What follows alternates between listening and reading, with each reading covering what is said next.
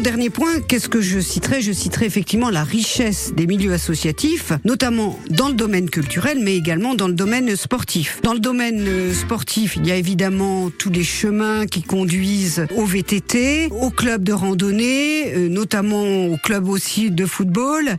Et dans le domaine culturel, bah écoutez, je citerai deux associations qui sont euh, formidablement riches dans le domaine culturel, notamment la jeune association Culture Ton Patrimoine, qui est implantée à Bétette, mais qui a l'avantage effectivement de vouloir rejoindre toutes les communes et de ne pas être uniquement focalisé sur la commune de Bétette qui est le siège.